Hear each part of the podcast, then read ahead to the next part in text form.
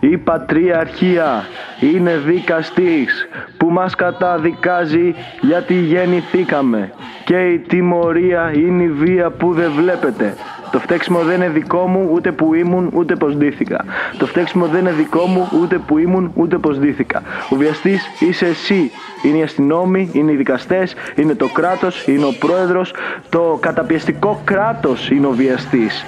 Ο βιαστής είσαι εσύ. es la desaparición. Ναι, ξεκίνησε στη Χιλή αυτό το τραγούδι, αυτός ο σχεδόν οπαδικός ρυθμός που τα λόγια ακούγονται λίγο άγρια, λίγο άδικα σχεδόν στην αρχή. Δεν ξέρω αν είναι άδικα, αλλά είναι πολύ έντονο. Ο δηλαδή, βιαστής είσαι εσύ. είναι σαν μια μορφή χορού, υπάρχουν και βήματα και υπάρχει και όλο αυτό το πνεύμα πίσω. Ναι, από το εν τω τραγούδι. μεταξύ εγώ τα lyrics τα διαβάζω από ένα site το οποίο σου λέει πάρτε τα lyrics στα ισπανικά, πάρτε τα lyrics στα αγγλικά και λέει για να κάνετε και εσείς τη δικιά σας τέτοια επανάσταση στη δικιά σας χώρα. Ναι, το είχαν ερμηνεύσει ακόμα και έξω από το δικαστήριο που ήταν ο Χάρβι Weinstein και, ναι, και όλο το αυτό που είχε πήγανε γίνει σε με όλη το τη Me Λατινική Too. Αμερική, Αγγλία, Γαλλία. Και αυτό δείχνει ότι είναι και λίγο το πρόβλημα παντού και τεράστιο. Και στην Ελλάδα, παρόλο που στην Ελλάδα δεν έγινε viral το συγκεκριμένο τραγούδι.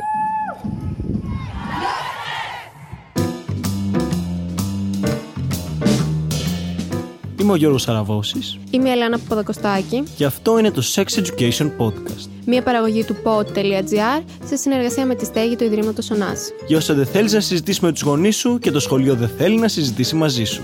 Σε αυτό το επεισόδιο θα συζητήσουμε για το concept της συναίνεσης στο σεξ, πώς να καταλάβεις ότι ο άλλος πράγματι λέει ναι και το εννοεί ή αν πρέπει να σταματήσεις. Όταν ήταν να ξεκινήσουμε αυτό το επεισόδιο, δεν ξέραμε και ακριβώς τι να πούμε. Επειδή, οκ, η συναίνεση και τα λοιπά, αλλά στο εξωτερικό έχουν πολύ διαφορετική κουλτούρα από ό,τι έχουμε στην Ελλάδα. Όσον Στην αφορά Ελλάδα- τη συνένεση, ναι. Ναι. Δεν Και- ξέρω καν αν σκεφτούμε το σεξ. Δηλαδή, εγώ σκέφτομαι γονική συνένεση και μετά κατάλληλο από έως 12 ετών. Αυτό, δηλαδή κυρίως θεωρούμε ότι πρέπει να υπάρχει μέσα κανονική σωματική βία για να είναι κάτι βιασμός και οτιδήποτε άλλο είναι απλώς ότι «Ε, έλα μωρέ, ο άντρας είναι κυνηγός, κάπως έτσι». Γι' αυτό ζητήσαμε τη βοήθεια ενός φίλου μας που σπουδάζει στην Αγγλία, στο τρίτο έτος, και η δουλειά του είναι ακριβώς αυτή. Να υποδέχεται τους νέους φοιτητές και να τους κάνει μια μικρή παρουσίαση πάνω στη συνένεση. Από το πώς πρέπει τα πράγματα να είναι ξεκάθαρα μέσα σε μια σχέση, μέχρι τι να κάνεις όταν υπάρχει κίνδυνος βιασμού. Και να πούμε, θα παρακολουθήσετε την παρουσίαση όπως ακριβώς την παρακολουθήσαμε εμείς. Κάθε φορά που θα αλλάζει το θέμα, ο Γιώργος θα μας λέει ότι αλλάζει το θέμα και θα ακούγεται και ένας ήχος. Hi George, can you hear me? Yes, hi guys, welcome to this consent presentation. Today we're going to go through some of the basics about consent, debunking misconceptions. Okay, let's move on to the first slide about what sexual misconduct is. Νομίζω ξεκινάμε λέγοντας τι ακριβώς είναι η σεξουαλική παρενόχληση. Επειδή είναι πολλά πράγματα από τα πιο μικρά μέχρι τα πιο μεγάλα. Για παράδειγμα, dick pics. Το να μιλάς με κάποια αγκόμενα και ξαφνικά να στείλεις το πουλί σου χωρίς αυτή να το ζητήσεις ποτέ. δεν της την Ε, μπορώ να πέφτεις ρωτήσω έτσι. κάτι. ναι. Γιατί να στείλει κάποιος άσχετος σε μια κοπέλα μία dick pic; Δηλαδή, τι πιστεύει ότι θα τη δει και θα πει Wow, θέλω να πάω με αυτόν τον τύπο. Φαίνεται τόσο τέλειο το πουλί του. Δεν καταλαβαίνω το νόημα πίσω από αυτό. Ναι, μπορεί μέχρι εκείνη τη στιγμή να μην ήθελε, αλλά μετά είπε Ε, είναι τόσο μεγάλο. είναι τόσο όμορφο. Κανένας δεν είδε ποτέ ένα μπαμς και το πουλί και είπε. και άρχισαν να του τρέχουν τα σάλια. Αλλά νομίζω ότι είναι πώ στο παρελθόν περπατούσαν κάτι τύποι με Ναι. κάτι καπαρντίνες και εκεί πάνω στη στροφή, μπαπ, περνάγανε μπροστά σου. Οι επιδειξίες. την ανοίγαν διάπλατη. Ναι, οι επιδειξίε. Ποιος το έκανε αυτό; Το dick pic είναι ένα είδους ψηφιακού επιδειξία. Δεν ξέρω, εμείς τώρα το λέμε λίγο πιο αστεία, αλλά αν το σκεφτούμε, το πιο πιθανό είναι η κοπέλα που θα την ανοίξει, γιατί συνήθως αυτό συμβαίνει από αγόρια ή κορίτσια, να νιώσεις πάρα πολύ άβολα εκείνη τη στιγμή. Καλά, ναι, αν λάβεις dick pics, απλά σκέψου ότι στο στέλνει ένας περίεργος. Δεν χρειάζεται να ανησυχήσει πάρα πολύ. Αν στα στέλνει κάθε μέρα, πήγαινε στη διεύθυνση ηλεκτρονικού εγκλήματος ή κάτι. Αλλά Ανέβασε το story. γενικά η γραμμή εδώ πέρα είναι ότι άμα είσαι το θύμα κάποιου είδους παρενόχλησης, δεν είναι καθόλου δικό σου φταίξιμο. Και αυτό θα λέμε σε όλο το επεισόδιο. Αλλά άλλος ένας τρόπος που μπορεί να σε παρενοχλήσουν είναι να σε κάνουν catcall. Σου έχει γίνει εσένα αυτό ποτέ; δηλαδή να δυστυχώς. περνάς και να σφυρίξουν.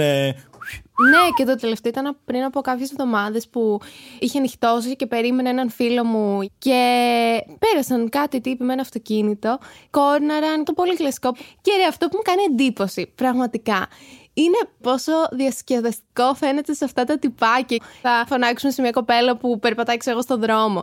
Και μετά αυτό που μαθαίνουν τα κορίτσια είναι ότι εσύ πρέπει να προσέχεις, γιατί αυτό είναι μια πραγματικότητα, ότι τα αγόρια είναι αγόρια Κορίτσια, εγώ στη θέση σας, άμα μου το έκανε αυτό κάποιος, απλά θα του ούρλιαζε μες στη μούρη. Έτσι.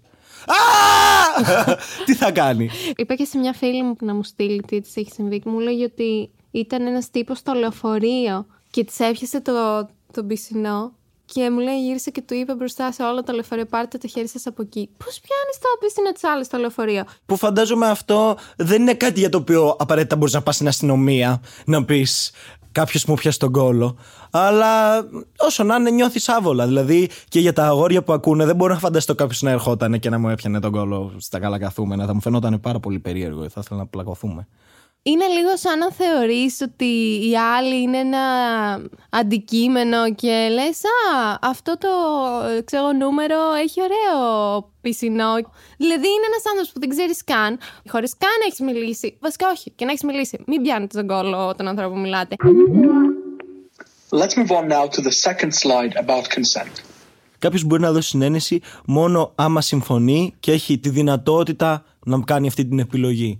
Να μην είναι μεθυσμένος, να μην είναι κλασμένος. Να έχεις τις αισθήσεις του βασικό. Αλλά και να είναι... είναι... πολύ βασικό το να έχεις τις αισθήσεις του άλλου. Για παράδειγμα, νομίζω μια καλή παρομοίωση είναι ότι αν ο άλλος δεν μπορεί να υπογράψει συμβόλαιο εκείνη την ώρα, δηλαδή άμα μετά πήγαινε στο δικαστήριο και θα του το ακύρωναν, μάλλον δεν μπορεί και να συμφωνήσει σε σεξ ή σε κάτι άλλο. Νομίζω ότι κιόλας μπορούμε να καταλάβουμε αν κάποιος είναι OK και έχει την δυνατότητα να αποφασίσει εκείνη τη στιγμή για το αν θέλει να κάνει σεξ ή όχι. Δηλαδή φαίνεται. Εάν δυσκολεύεται να περπατήσει, αν έχει κόκκινα μάτια ή κόρες ματιών που είναι πολύ ανοιγμένε, αν κάνει εμετό, αν φαίνεται να μην μπορεί να μιλήσει καλά, δηλαδή το στόμα του να είναι πιο αργό. Και τώρα στις πολύ ακραίες περιπτώσεις ότι αν έχει λιποθυμήσει ή δεν έχει τις αισθήσεις του και προφανώς αν κοιμάται. Εκεί εντάξει, το καταλαβαίνει ο καθένας. Ναι. On the third slide, we're going to look at how we ask for consent. Πώς ζητάμε συνένεση. Καταρχάς, να πούμε ότι επειδή δεν έχει συζητηθεί τόσο πολύ σαν θέμα, καταλαβαίνω ότι μπορεί να είναι περίεργο για κάποιον τις πρώτες φορές που θα το συζητήσει και να φοβηθεί ότι μπορεί να χαλάσει το κλίμα εκεί που είστε στο να πάει να γίνει κάτι. Καλά, επειδή φαντάζομαι ότι ακούγεται τέρμα ξενέρα και προφανώς θα χαλάσει το κλίμα αν σκέψου είναι τα αστέρια πάνω κάθεσαι δίπλα με την κοπέλα σε κοιτάζει λίγο έτσι πονηρά χαμογελάει την κοιτάζεις κι εσύ και της πεις «Εμ, μπορώ να σου πιάσω το χέρι ε, με, της το πιάνεις συνεχίζεται. Τώρα μήπως μπορώ να γύρω προς τα σένα σε αγκαλιάσω Τώρα μήπως μπορώ να σε φιλήσω. Δηλαδή αυτό όντως είναι λίγο ξενερωτικό. Εντάξει, Οπότε δεν μιλάμε φαντάζομαι. συνένεση και για να τη πιάσει το χέρι. Ναι, απλά αν η άλλη φαίνεται ότι θέλει να κάνετε κάτι, σημαίνει ότι θέλει. Αν απλά δεν έχει πει όχι, δεν σημαίνει ότι λέει ναι. Ναι. Κατάλαβες. Αυτό είναι το θέμα. Γενικά, αν δεν πει ναι, δηλαδή αν δεν φαίνεται μέσω της γλώσσας του σώματος ή απλά στο πει, σου πει ναι, οτιδήποτε άλλο σημαίνει όχι. Okay. Μέχρι να σου πει κάτι διαφορετικό σημαίνει όχι. Ναι. Δεν ξέρω πώς αλλιώς μπορώ να το μεταφέρω αυτό στους φίλους ακροατές, αλλά οτιδήποτε άλλο είναι όχι. Τόσο απλά. Βασικά είναι και στις δύο πλευρές. Δηλαδή, αν εκείνη τη στιγμή και η κοπέλα ή τέλος πάντων ο άλλος ε, σύντροφος δεν ε, θέλει, αλλά δεν ξέρει πώς να το εκφράσει, να μην πάει να γίνει ό,τι γίνει και μετά να πει «Α, το μετάνιωσα». Γιατί εκεί δεν φταίει ο άλλος αν ούτε εσύ ήσουν σίγουρος. Πρέπει ο καθένας με τον εαυτό του να ξέρει πότε θέλει να κάνει κάτι και πότε όχι. Γιατί και ο άλλος αν δεν του το πεις, δεν έχει τρόπο να το καταλάβει αν δεν φαίνεται κάπως εξωτερικά ότι Γενικά, δεν θες. πρέπει με αφορμή αυτό να αναφερθούμε και σε μια πολύ μικρή κατηγορία των κατηγοριών όπου είναι ψευδείς. Και αυτές δίνουν πάτημα σε πάρα πολλούς που θέλουν να αμφισβητήσουν οποιαδήποτε γυναίκα λέει ότι είναι θύμα βιασμού να πει Ε, δεν έχεις δει τα περιστατικά στα οποία λένε ψέματα. Είναι μια μικρή μειοψηφία, αλλά αυτά τα κορίτσια δεν πρέπει να το κάνουν. Να εκμεταλλεύονται το κίνημα που υπάρχει για προσωπικό τους όφελος. Και αν δεν είσαι σίγουρος ή σίγουρη εξ αρχής, μην κάνεις κάτι και μην το ρίξεις μετά σε κάποιον άλλον. Από τη στιγμή που θα κάνεις κάτι, δεν μπορείς να το μετανιώσεις την επόμενη μέρα. Δεν είναι αυτός ο ορισμός συνένεσης. Συνένεση είναι κάτι που αφού το δώσεις, δεν το παίρνεις πίσω. Μπορείς να το πάρεις πίσω κατά τη διάρκεια της πράξης, αλλά δεν μπορείς να το πάρεις πίσω την επόμενη μέρα. Ακριβώς. The fourth slide is about coercion, which is pressuring someone to have sex in non physical ways. Πάμε στο επόμενο που είναι η πίεση. Δηλαδή ότι ανεπιθύμητη σεξουαλική επαφή μπορεί να γίνει ακόμα και άμα σε πιέσουν όχι με τρόπο φυσικό, αλλά απλά είτε να σου ρωτάει κάποιος συνέχεια, ξέρω εγώ, θες να κάνουμε σεξ, θες να κάνουμε σεξ. Ή συνέχεια να κάνει moves ενώ εσύ του έχεις δείξει επανειλημμένα ότι δεν θες. Ε, μάλλον δεν θέλει. Να σου πει ψέματα ή να προσπαθήσει να σου κάνει ένα τρικ ώστε να κάνει σεξ. Ούτε αυτό είναι. Να σε απειλεί και σωματικά αλλά και ψυχολογικά, ξέρεις αυτό το δεν με αγαπάς και δεν με θες και γιατί δεν με θες; Ναι. Αυτό που δεν έχουμε καταλάβει ειδικά στην Ελλάδα πολλές φορές είναι ότι ακόμα και μέσα σε κάποια σχέση πάλι δεν σημαίνει ότι ε μωρέ τα έχουνε, οπότε σημαίνει ότι μπορεί να κάνουν ό,τι θέλουν. Πάλι η συνένεση χρειάζεται και εκεί πέρα. Δεν σημαίνει ότι η συνένεση είναι ένας διακόπτης, δηλαδή είτε τη δίνεις για όλα, είτε δεν τη δίνεις για τίποτα.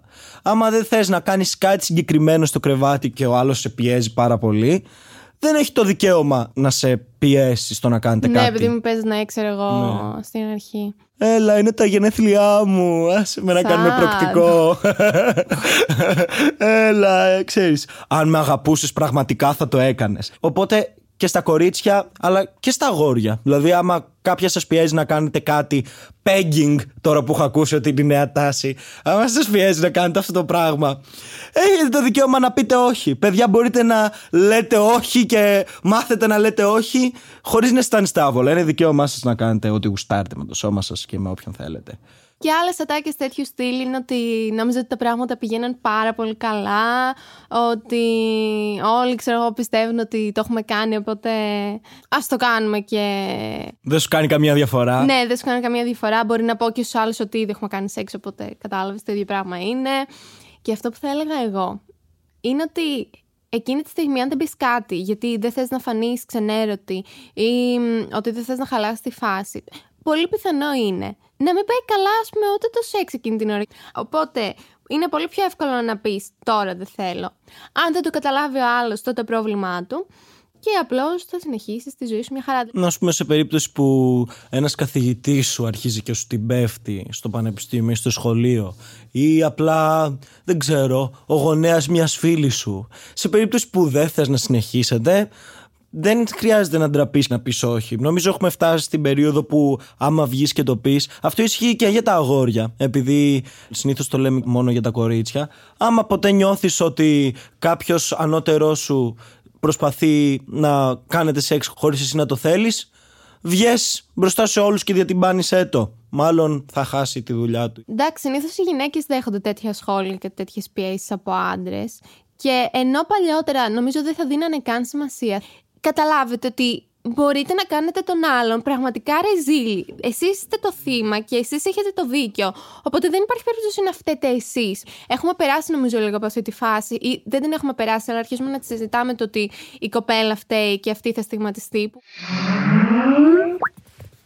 On the fifth slide, we're going to look at how you can be an active bystander. That is someone who intervenes in a situation positively. Να πούμε τι μπορείτε να κάνετε όταν δείτε ένα περιστατικό και πώς να καταλάβεις ότι γίνεται ένα αντίστοιχο περιστατικό.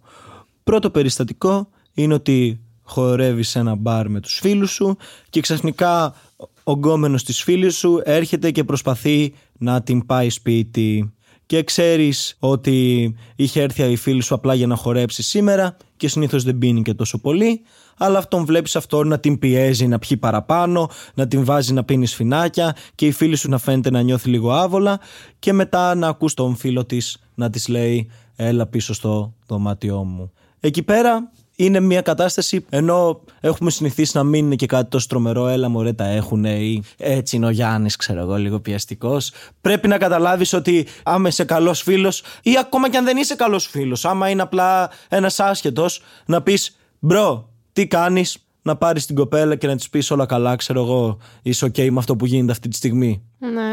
Γενικά, όταν δείτε κάτι που σας φαίνεται περίεργο, προσπαθήστε με κάποιο τρόπο να βεβαιωθείτε ότι όλα είναι σίγουρα, αλλά αν νιώσετε κι εσείς ότι είστε σε μια πιο επικίνδυνη θέση, δεν χρειάζεται να θέσετε και την ασφαλειά σας σε κίνδυνο, να ειδοποιήσετε κάποιον που δουλεύει στο μαγαζί, να τον αναλάβει εκείνος. Μια κατηγορία που είναι γκρίζα ζώνη μεταξύ συνένεσης και μη είναι στις τοξικές σχέσεις. Εκεί που ο άλλος έχει μια περίεργη συμπεριφορά απέναντί σου, σε πιέζει και μπορεί να μην μπορείς να κάνεις κάτι. Μπορεί να είναι μια περίπτωση ότι στην αρχή όλα να φαίνονται τέλεια και μ, να πηγαίνουν πολύ καλά, αλλά μετά στην πορεία να εμφανίζει κάποια έτσι ανησυχητικά σημάδια. Του στείλει ότι να κοιτάζει το κινητό ή τα μηνύματα. Γενικότερα να μην είναι ελεύθερη ή ελεύθερος να κάνει τις δικές του επιλογές και πάντα να πρέπει να ρωτήσει τον άλλον τι πρέπει να κάνει. Ναι. Ή αυτό που πλέον το κάνουν πολύ είναι στα snap maps, να μπαίνουν στο Snapchat και να βλέπουν απλά που είσαι ανα πάσα στιγμή. Το οποίο το θεωρούμε και πολύ κανονικό. Το άλλο είναι να βλέπουν άμα είσαι active στο Messenger. Καλά, κανονικό δεν Ναι. νομίζω ότι είναι, αλλά Ξέρεις, ε, κάποιοι το έχουν ανοιχτό το Snap Maps και δεν σκέφτονται ότι. Δηλαδή, ναι. Ή μετά, γιατί το έχεις κλείσει, έχεις κάτι να κρύψεις; Όχι, απλά δεν θέλω να ξέρεις. το- νομίζω ότι Ή να σου αυτό- ψάχνει το κινητό η άλλη κάθε φορά που είστε μαζί. μπορεί κάποιος λανθασμένα να το θεωρήσει υπερβολική αγάπη ή ξέρω εγώ ζήλια, ζηλεύει γιατί με αγαπάει και με θέλει ξέρω εγώ μόνο για εκείνον εκείνη. Αλλά αν το σκεφτούμε είναι έλεγχος. Το άλλο που κάνουν στις τοξικές σχέσεις. Το έμαθα μέσω του TikTok. Οχ. Ότι. Όντως, όχι. Όποτε ακούς το έμαθα μέσω του TikTok Ναι. να λες, όχι. Ότι πάνε και βλέπουν το snap score σου, δηλαδή πόσα snaps έχεις στείλει, και βλέπουν, ξέρω εγώ, είναι 4.000 κάτι. Μετά θα δούνε άμα έχει αλλάξει ή όχι και δεν τους απαντάς στα μηνύματα, που αυτό σημαίνει ότι μιλάς με κάποιον άλλον και δεν τους απαντάς. Ρε, τραγικό. Να σου πω κάτι. Ναι, Και αυτό, το λέγανε, ξέρω εγώ, τύπησε στο TikTok τύπου Χιχι, είμαι τόσο σάικο που το κάνω αυτό. Ω, είσαι σάικο, μην το κάνεις αυτό. Το έχω κάνει κι εγώ, αλλά δεν το έχω κάνει. Βασικά δεν θυμάμαι γιατί το έχω κάνει. Κοίτα, υπάρχει μια λεπτή γραμμή μεταξύ ζήλιας και παράνοιας. Δηλαδή, το να είσαι λίγο ζηλιάρης είναι απολύτως λογικό και ποιος δεν είναι, έτσι; Εντάξει, δεν χρειάζεται να προσπαθείς να μειώνεις τον άλλον ώστε να μην χρειάζεται να είσαι ζηλιάρης. Ακριβώς. Ειδικά για όσους έχουν φίλο ή φίλοι που βρίσκεται σε κάποια τοξική σχέση. Χωρίστε. δεν, δεν έχει καμία άλλη συμβουλή από μένα, απλώς χωρίστε.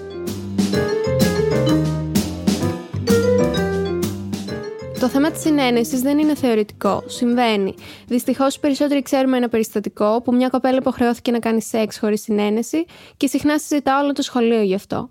Χρειάζεται θάρρος για να μιλήσεις και ευχαριστούμε την Ιωάννα που μοιράστηκε μαζί μας την ιστορία της.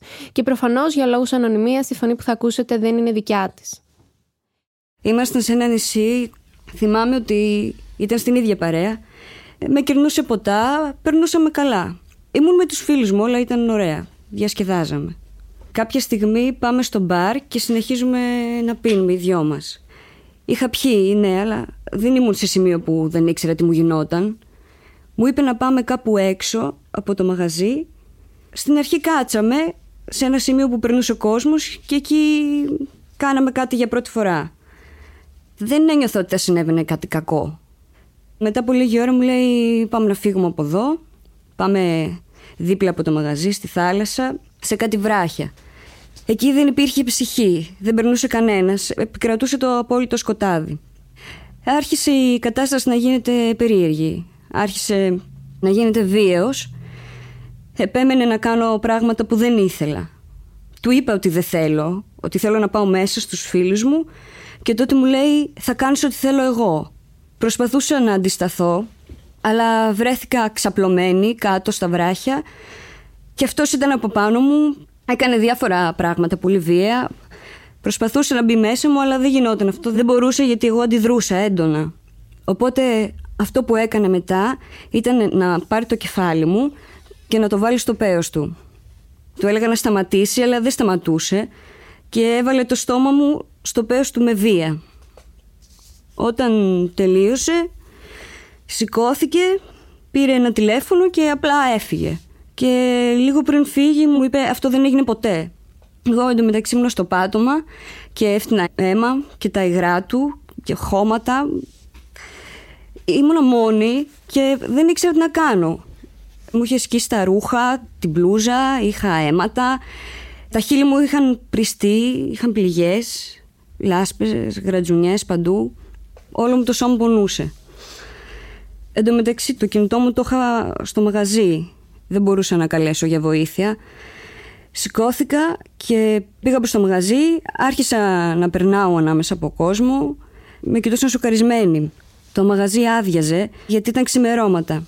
Έφτασα στην παρέα μου, η οποία με έψαχνε και η κολλητή μου μόλις με είδε βάλει τα κλάματα και τότε άρχισα να καταλαβαίνω ότι έγινε κάτι σοβαρό. Όμως ήμουν τόσο σοκαρισμένη που δεν, δεν μπορούσα να σκεφτώ.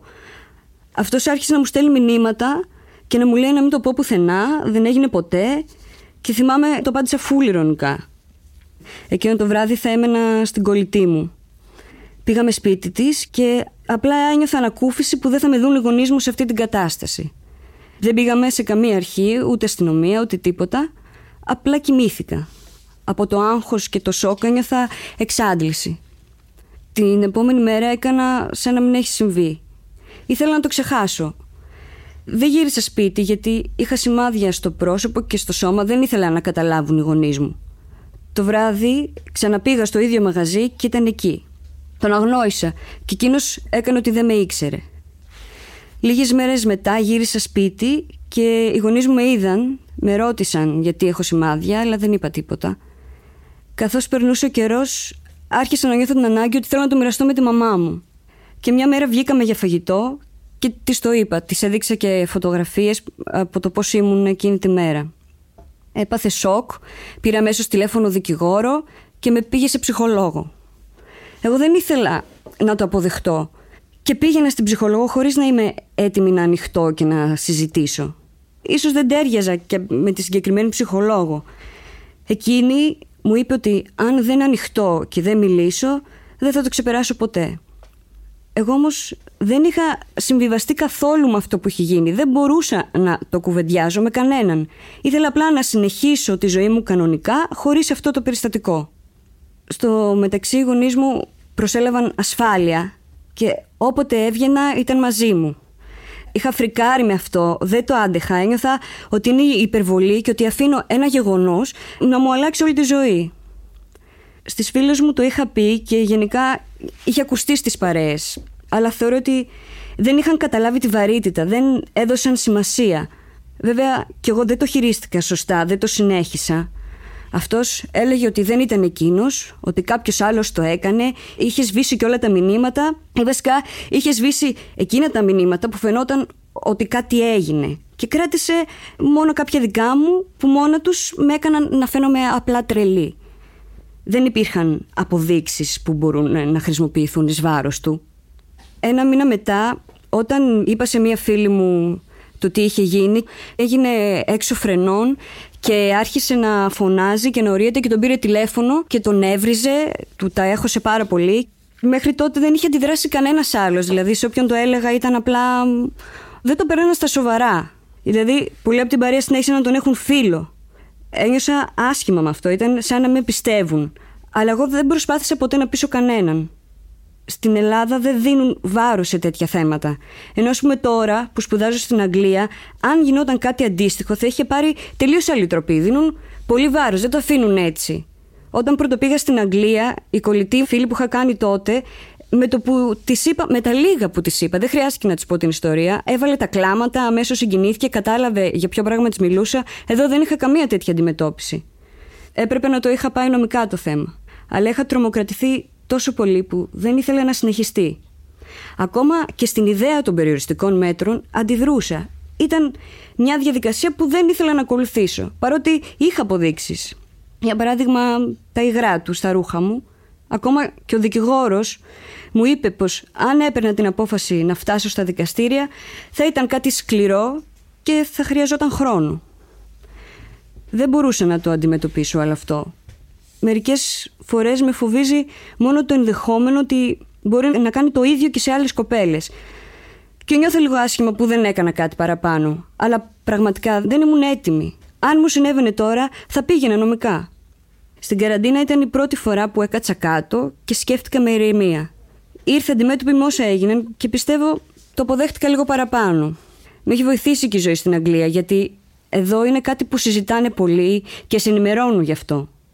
Νιώθω καλύτερα τώρα. Αλλά όπως και να το κάνεις, είναι ένα περίεργο γεγονός. Πάντα το βλέπεις σαν να μην έχει γίνει σε σένα, αλλά να έχει γίνει σε κάποιον άλλον. Τουλάχιστον μέχρι να το αποδεχτείς. Δεν πίστευα ποτέ ότι θα μου συμβεί κάτι τέτοιο. Οι γονείς μου ποτέ δεν το έχουν ξαναναφέρει. Τους είναι δύσκολο. Δεν ξέρουν πώς θα το διαχειριστούν. Είναι τόσο ευαίσθητο θέμα που είναι δύσκολη η αντιμετώπιση. Δηλαδή, ακόμα και σήμερα δεν νιώθω ούτε εγώ, αλλά ούτε εκείνη την άνεση να κάτσουμε να μιλήσουμε γι' αυτό. Στις κοπέλες που έχει συμβεί, θα έλεγα ότι πρέπει να συζητηθεί. Πρέπει να το πούνε και να ζητήσουν βοήθεια αμέσως. Να μην το κρύψουν και να μην φοβηθούν. Και στην Ελλάδα γίνονται αυτά τα πράγματα πάρα πολύ συχνά και απλά δεν το συζητάει κανένας. Σίγουρα πρέπει να προσέχουν να μην χαθεί ο έλεγχος π.χ. από αλκοόλ και τέτοια, αλλά δεν είναι στο χέρι τους τις περισσότερες φορές. Δεν είναι κάτι που μπορείς να σταματήσεις. Δεν υπάρχει περιθώριο αντίδρασης. Εκείνη τη νύχτα τη σκέφτομαι πάρα πολύ συχνά. Άλλες φορές κλαίω, άλλες όχι. Αυτόν όταν τον σκέφτομαι νιώθω μίσος και προσπαθώ να τον βγάλω από το μυαλό μου. Δεν μπορώ να το επιγράψω με λόγια αυτό που νιώθω. Μπορώ όμως να πω με σιγουριά ότι είναι κάτι που δεν μου άξιζε. Ήμουνα μόνη μου και αβοήθητη. Στην Ελλάδα δεν συζητάμε καθόλου αυτό το θέμα και νομίζουμε όλοι ότι είναι κάτι πάρα πολύ μακριά από εμά, ότι όλα τα αγόρια που ξέρουμε είναι τα καλύτερα παιδιά και δεν είναι βιαστές ή απλά είναι λίγο πιεστικοί. Όμως αυτό το φαινόμενο γίνεται πιο συχνά από ό,τι νομίζουμε. Και συνήθως όταν συμβαίνει κάποιο βιασμό, το μεγαλύτερο ποσοστό είναι από άτομα που ξέρει το θύμα. Είναι πιθανό και που... να έχεις γνωρίσει ήδη το βιαστή σου. Και δεν σημαίνει ότι πρέπει να ντραπείς και να αφήσεις αυτό να σε καθορίσει. Το δεν σημαίνει ότι φταίς εσύ με καμία Παναγία και όλες οι ηλίθιες φράσεις κοινωνίας τύπου είναι καλό παιδί, δεν νομίζω να έκανε κάτι τέτοιο και πού ξέρουμε ότι δεν είπε ψέματα γιατί έχει ψυχολογικά ή αυτός απλά φλέρταρε μαζί της και το θεωρούν και σεξουαλική παρενόχληση. Ή το άλλο ότι οι άντρες έχουν μεγαλύτερες ορμές από τη φύση τους που είναι πολύ δύσκολο να τις καταπιέσουν. Αυτή και ο Μόγλης. Όλα αυτά είναι γελία. Ναι, και είναι, Είναι πράγματα. δικαιολογίες. Ή ακόμα και με έγινες ντύρλα σε ένα μαγαζί και δεν μπορούσες να δώσεις συνένεση και ο άλλος το εκμεταλλεύτηκε. Και πάλι δεν σημαίνει ότι εσύ φταίει. Έχεις το δικαίωμα να γίνεις χάλιο όπου θέλεις. Αυτό δεν σημαίνει ότι ο άλλος έχει το δικαίωμα να έρθει να σε βιάσει. Είναι το αντίστοιχο ότι έχει ο άλλος το δικαίωμα να σου πάρει το κινητό απλά επειδή μέθησες. Όχι. Άμα έτυχε και είσαι θύμα κάποιου τέτοιου περιστατικού, μην νιώθεις ότι εσύ φταίει. Πλέον δεν θα στιγματιστείς εσύ. Δηλαδή, παλιά υπήρχε και αυτό ότι θα στιγματιζόταν η κοπέλα και θα έμενε ότι αυτή που βιάστηκε. Και ξέρω όποιος εγώ. στιγματίζεται τι κοπέλες, να ξέρει ότι είναι μέρος του προβλήματος και όπως λέει και το τραγούδι από τη Χιλή στην αρχή, είσαι και εσύ βιαστής άμα είσαι μέρος της όλης κουλτούρας που αμφισβητεί κάθε γυναίκα ή κάθε άτομο που μπορεί να πει ότι τον βίασαν.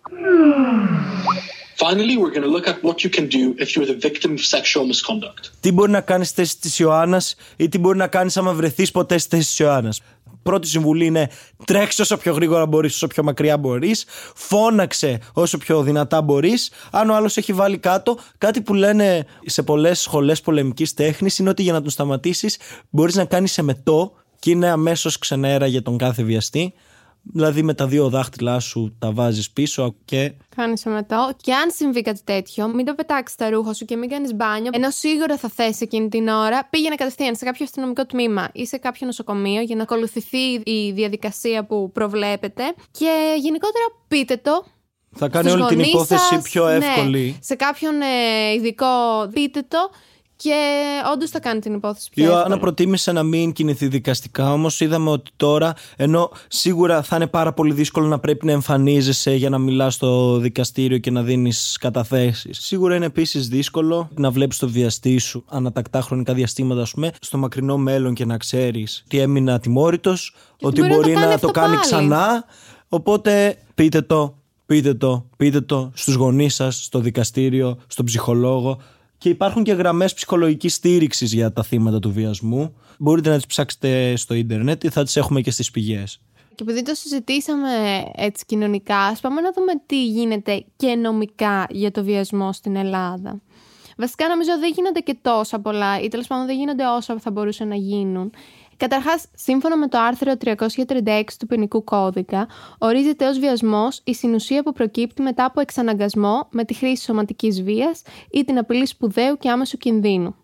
Βέβαια για την ώρα ο νομικός ορισμός σχεδόν εναρμονίζεται με τον ορισμό που έχουμε κοινωνικά για το βιασμό, δηλαδή η απόπειρα σεξουαλικής πράξης χωρίς τη συνένεση του παθόντος. Αυτό όμως δεν σημαίνει ότι δεν μπορεί το νομικό σύστημα να καλύψει και άλλους τρόπους σεξουαλικής παρενόχλησης.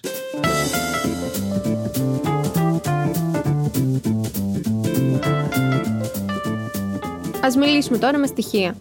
Δεν υπάρχουν επαρκή στοιχεία για το θέμα της συνένεσης στην Ελλάδα. Είναι ένα θέμα που γίνεται όμως που δεν το συζητάει κανένας. Στην Αμερική, το 25% των εφήβων έχει δεχτεί σεξουαλική παρενόχληση συμπεριλαμβανομένου του βιασμού. Στις περισσότερες περιπτώσεις, ο δράστης είχε καταναλώσει αλκοόλ, που αυτό βέβαια δεν το δικαιολογεί. Περίπτωση που πρέπει να αναφερθεί είναι εκείνη της Στέλλας Ακουμιανάκη, η οποία στις 23 Απριλίου του 2011 έχασε τη ζωή της από υπερβολική κατανάλωση αλκοόλ ενώ πρώτα είχε βιαστεί. Άλλη περίπτωση που έγινε γνωστή σε όλο το Πανελλήνιο είναι της Ελένης στο Παλούρ.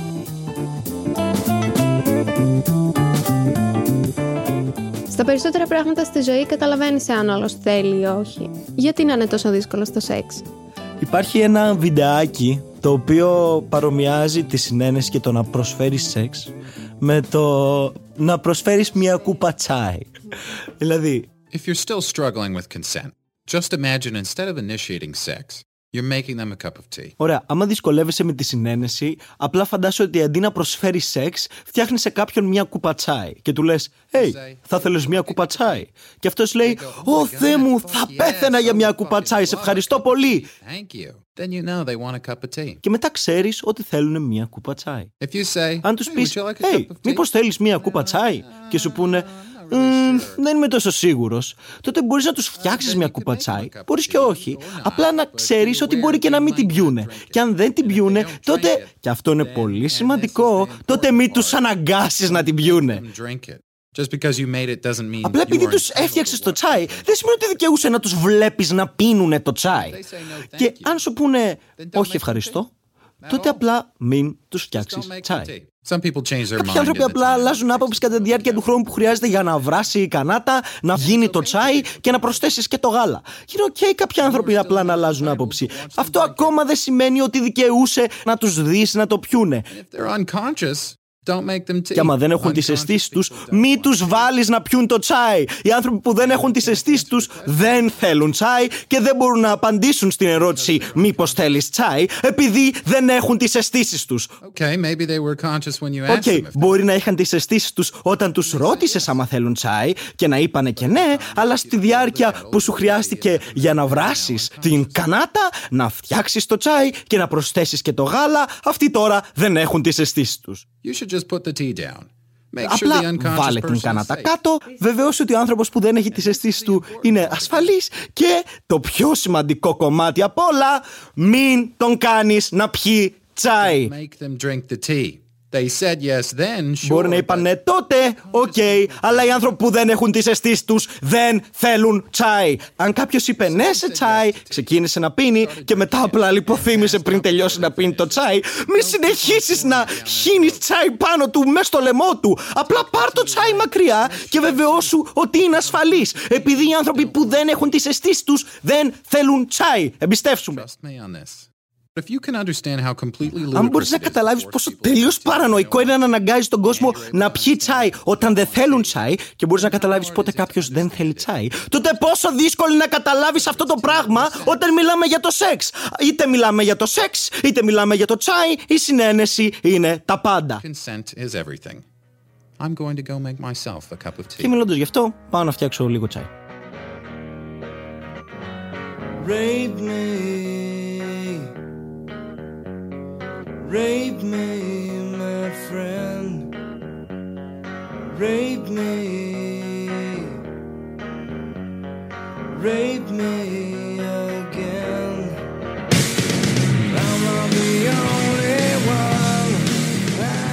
Ακούσατε το Sex Education, μια παραγωγή του pod.gr σε συνεργασία με τη στέγη του Ιδρύματος Ωνάση. Είμαι η Ελένα Ποδοκοστάκη. Και εγώ ο Γιώργος Αραβώσης. Στην περιγραφή του επεισοδίου μπορείτε να βρείτε όλες τις πηγές και τη βιβλιογραφία που χρησιμοποίησαμε στην έρευνά μας. Ευχαριστούμε για την επιστημονική του συμβολή την δόκτωρα Ιωάννα Γιανοπούλου, επίκουρη καθηγήτρια παιδοψυχιατρικής της Ιατρικής Σχολής του Πανεπιστημίου Αθηνών, τη Μαργαρίτα Γερούκη, εκπαιδευτικό και διδάκτορα του Πανεπιστημίου του Ελσίνκη και τον Αναστάση Σπηλιάδη, ψυχολόγο και επισκέπτη λέκτορα του Ινστιτούτου Ψυχιατρικής, Ψυχολογίας και Νευροεπιστήμης στο King's College του Λονδίνου. Για το Sex Education Podcast συνεργάστηκαν οι Επιμέλεια παραγωγής Λέτα Γκαρέτσου. Μοντάζ και ηχητική επιμέλεια Μάριος Πλεσκοσοβίτης. Ηχοληψία Γιώργος Βαβανός, Χρύσα Κούρεντα. Ευχαριστούμε τη Μαντό που δάνεισε τη φωνή της στην Ιωάννα και τον Γιώργο για την παρουσίαση που μας έκανε. Ακολουθήστε μας στο Spotify, στα Apple Podcasts ή όπου αλλού ακούτε podcast του Ερεάν από το κινητό σας. Και μην ξεχνάτε κάθε Δευτέρα νέο επεισόδιο.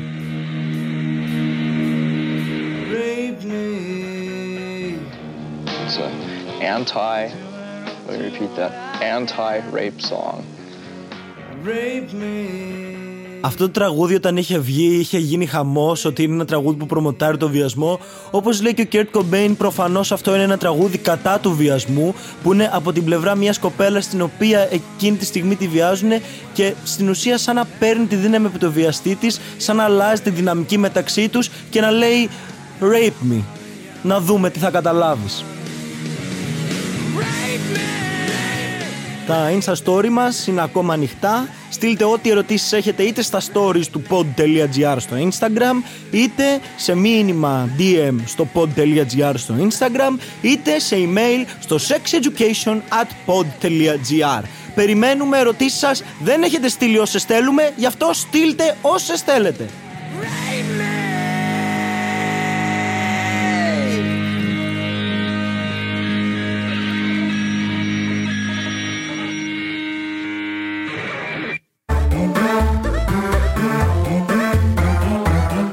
pod.gr. Το καλό να ακούγεται.